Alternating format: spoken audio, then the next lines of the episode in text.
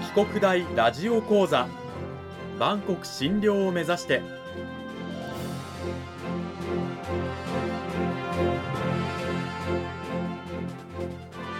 番組タイトルにあるバンコク診療とは世界の架け橋を意味する言葉です。この番組はアジアの十字路に位置するここ沖縄にある沖縄国際大学で日々どのような研究や教育が行われているのかを発信していく番組です。案内人はラジオ沖縄アナウンサー小橋川響が務めます。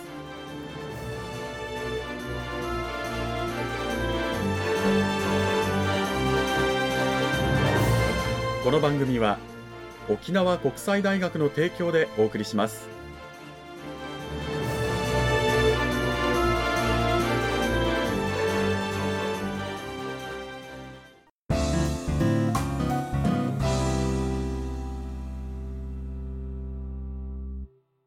沖国大ラジオ講座今週からは2週にわたって沖縄国際大学経済学部経済学科の中澤はじめ先生を迎えてお送りします。中澤先生よろしくお願いします。よろしくお願いします。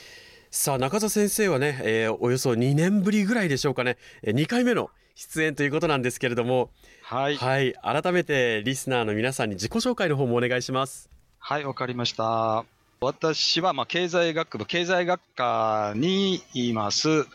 まあ、琉球大学法文学部を卒業しまして、大阪の方で、大学院の方であの勉強してました。で、その後、民間の研究所でですね、ずいぶん長い間、調査業務等をやっておりましたが、2004年に沖縄国際大学に、まあ、准教授として採用されました。ちなみに2004年っていうのは、沖国大にヘリコプターが落ちた年ですね。ちょうどその年にあの採用されて、まあ、現在に至ってるっていう感じですね。うん、で、担当科目は、まあまあ、専門としては労働経済学が専門になりますが、まあ、それ以外に地方財政論とかミクロ経済学等々、それからキャリアデザイン論等をまあ担当しております。はい。そんなですね、中澤先生をお迎えして、今週から2週にわたって、講義タイトルは、コロナ感染拡大の雇用への影響と今後の働き方と題してお送りしていきます。さて新型コロナウイルスの感染状況なんですけれどもね。えそんなまあ世界的な拡大を去年からしておりますけれどもそんな中でコロナの感染拡大が雇用へどういった影響を与えていったのかということなんですけれども実際中澤先生どのような影響出たんでしょうか？はい、そうですね。コロナ、まあ、去年からですよね。うん、で、それ以前っていうのは沖縄の経済も結構好調だったんですね。うん、特にあの観光があの沖縄県の中心的な産業なんですけども、1000万人一時的に超えて、えー、ハワイを超えたっていうことでさ、だいぶ下がりましたよね。そうですね。で、全体的な経済も好調でして、逆に今と違って人手不足の状況だったんですね。うん、はい。で、去年のまあ感染がまあ拡大する中で、観光客が激減したっていうことですね。まず一番大きなことですね。うん、で、先ほど申しましたように、1000万人近くあったのが、今の状況ですね。最近の状況で見ますと、えー、そうですね。観光客は230万人ぐらい、わずか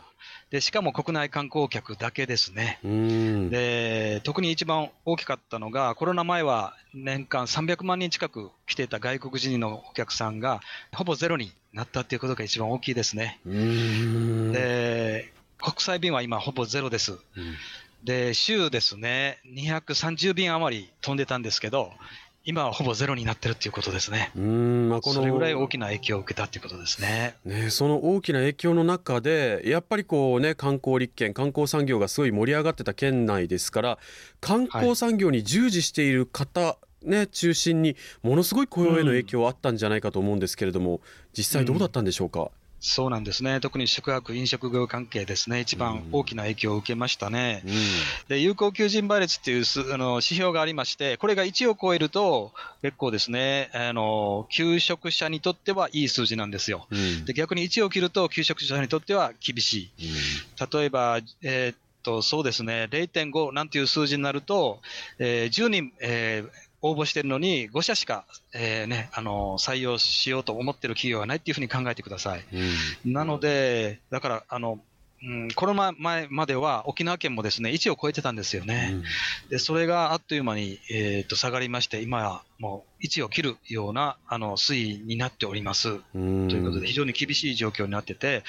えー、産業別で見ると、やっぱり、えーと、宿泊、飲食業関係が、落ち込みが大きいですね。うん。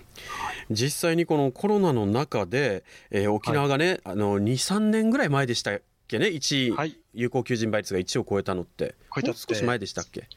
えー、そ確かそんなもんです、コロナ前、よく前、そのコロナの2年前ぐらいから1を超えたってことで、一応注目されだしましたよね。そうですね、あのやっぱりこう観光が好調で、それに牽引されるように県経済も上向いてきたっていう中で、このコロナショックで一気にこう求人倍率がまた1を下回るっていう状況に今、陥っている。はい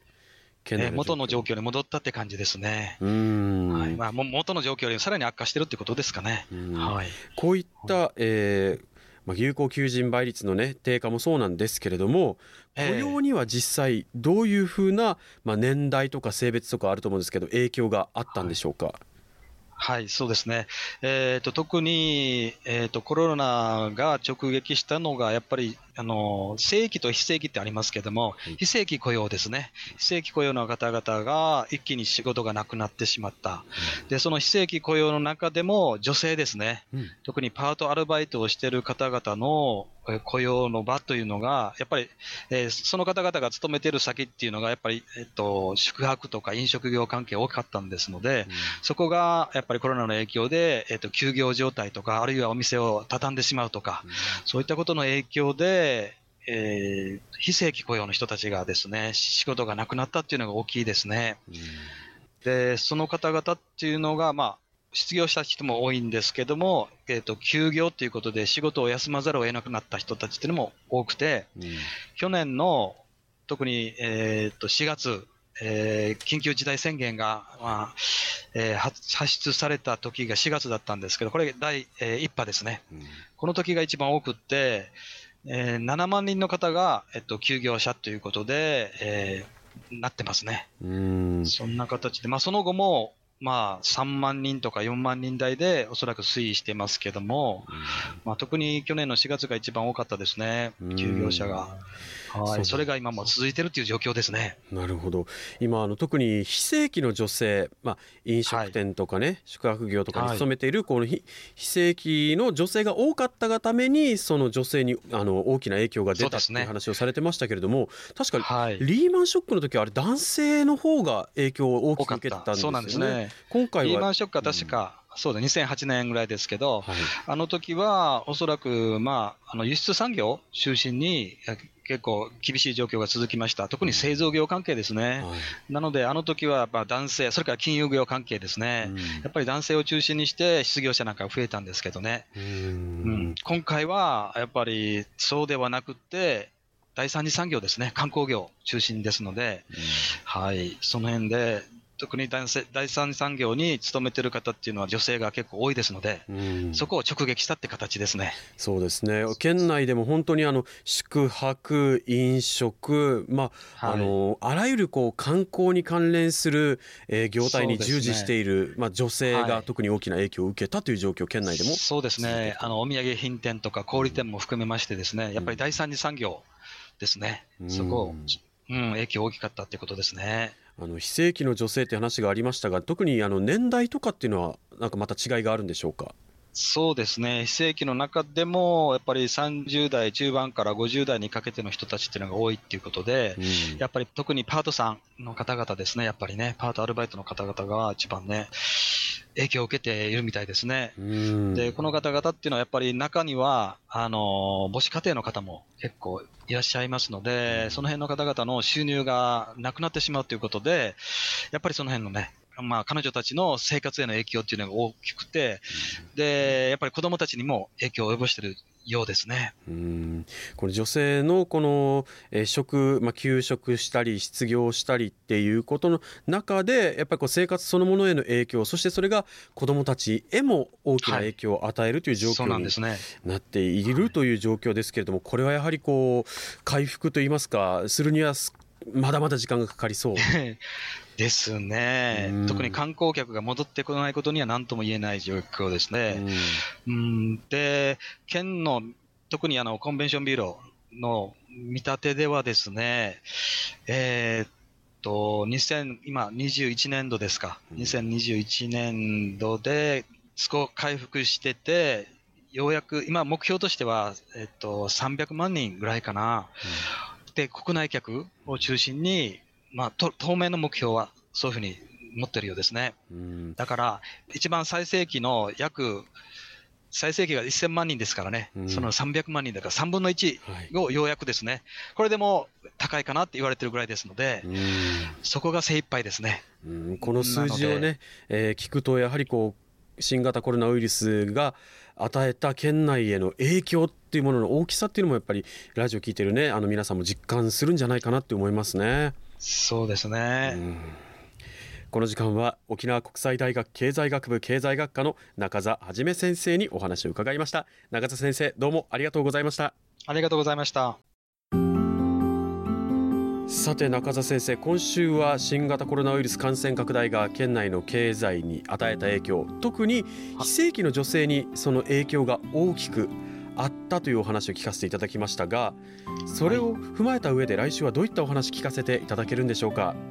はい、そうですね。えっ、ー、と、来週はコロナ、アフターコロナのお話ししたいと思います。アフターコロナにおける働き方っていうんでしょうか。うん、その辺についてお話ししたいかなって思ってます。あの、先生もね、沖国大での学生のこう講義にこうリモートでやったりとか、はいえー、あるいはねこう社会の中でもこう在宅ワークみたいなことをね、はいはい、すごく言われたんですけれどもやっぱりそういった新型コロナの影響で働き方がどんどん今後は変わってくるだろうっていうようなそんなお話なんでしょうか？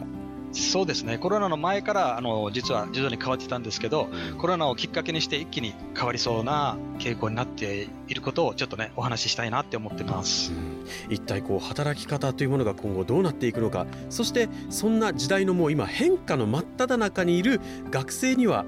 どういったことがね、はい求められるのかっていうこともね、来週聞いていけたらなというふうに思っておりますので先生また来週もよろしくお願いいたします、はい、はい、よろしくお願いします沖縄国際大学経済学部経済学科の中澤はじめ先生でした。来週も先生引き続きよろしくお願いします。はいよろしくお願いします。